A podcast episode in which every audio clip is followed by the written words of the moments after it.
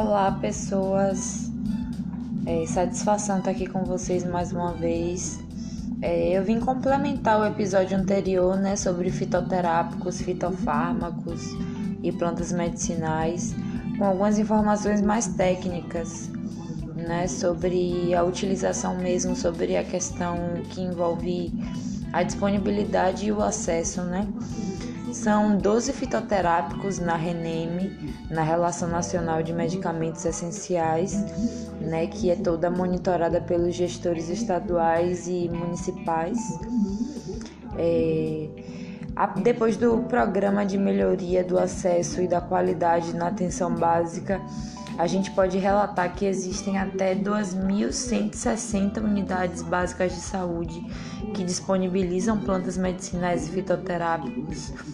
É, esse programa de fitoterápicos né, faz parte da Coordenação Nacional de Práticas Integrativas e Complementares em Saúde, né, que funciona com atuação multiprofissional, tanto de médicos, enfermeiros, fisioterapeutas, farmacêuticos, fonoaudiólogos, para aumentar o acesso a outros tipos de terapêutica, né? É,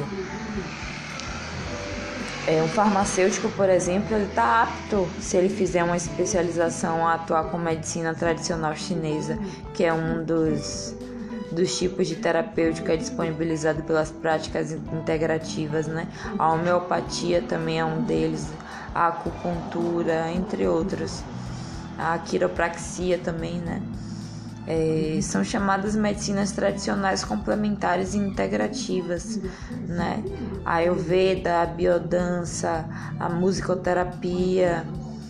E tudo isso visa garantir todo esse programa de fitoterápicos do, do SUS, ele visa garantir o acesso seguro ao uso racional de medicamentos fitoterápicos, né? O que a gente já discutiu em outros podcasts, que é o o uso racional ele acontece quando o medicamento ele é indicado para aquela condição clínica, é, quando ele é a melhor opção, né? Dentro de medicina baseada em evidências, quando ele é disponibilizado na dose adequada e pelo período de tempo correto, né? Os fitoterápicos eles são produtos obtidos de plantas medicinais ou derivados, exceto substâncias isoladas, sendo empregados de matérias exclusivamente vegetais, matérias-primas exclusivamente vegetais, tendo conhecimento de sua eficácia, dos riscos do seu uso, assim como é, tendo sua tendo sua eficácia validada mesmo através de levantamentos etnofarmacológicos de utilização, né? documentações técnico-científicas.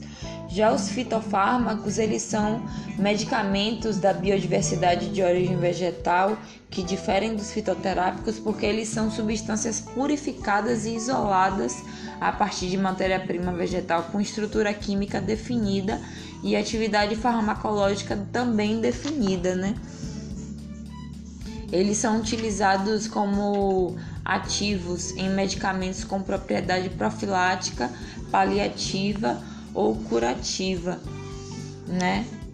Por exemplo, a morfina, quando ela é isolada e indicada com propriedades terapêuticas, é considerada um fitofármaco. Como exemplos de medicamentos, né, oriundos de substâncias da biodiversidade, a gente pode citar a aspirina, que o princípio ativo é o ácido acetil salicílico, extraído do salgueiro, e a penicilina, né, originada do fungo penicillium. E uma curiosidade, né, uma curiosidade é que o captopril, que é um medicamento que muita gente conhece, né, ele já foi desenvolvido a partir do veneno da jararaca brasileira, né? A Botropus jararaca é um medicamento comercializado desde os anos 70 e ainda é o medicamento para hipertensão mais utilizado no mundo. Muita gente pode não saber disso, né, em relação ao captopril, que ele é um dos medicamentos de maior, de maior sucesso da indústria farmacêutica mundial, né? E é isso. Basicamente é isso que eu queria falar hoje.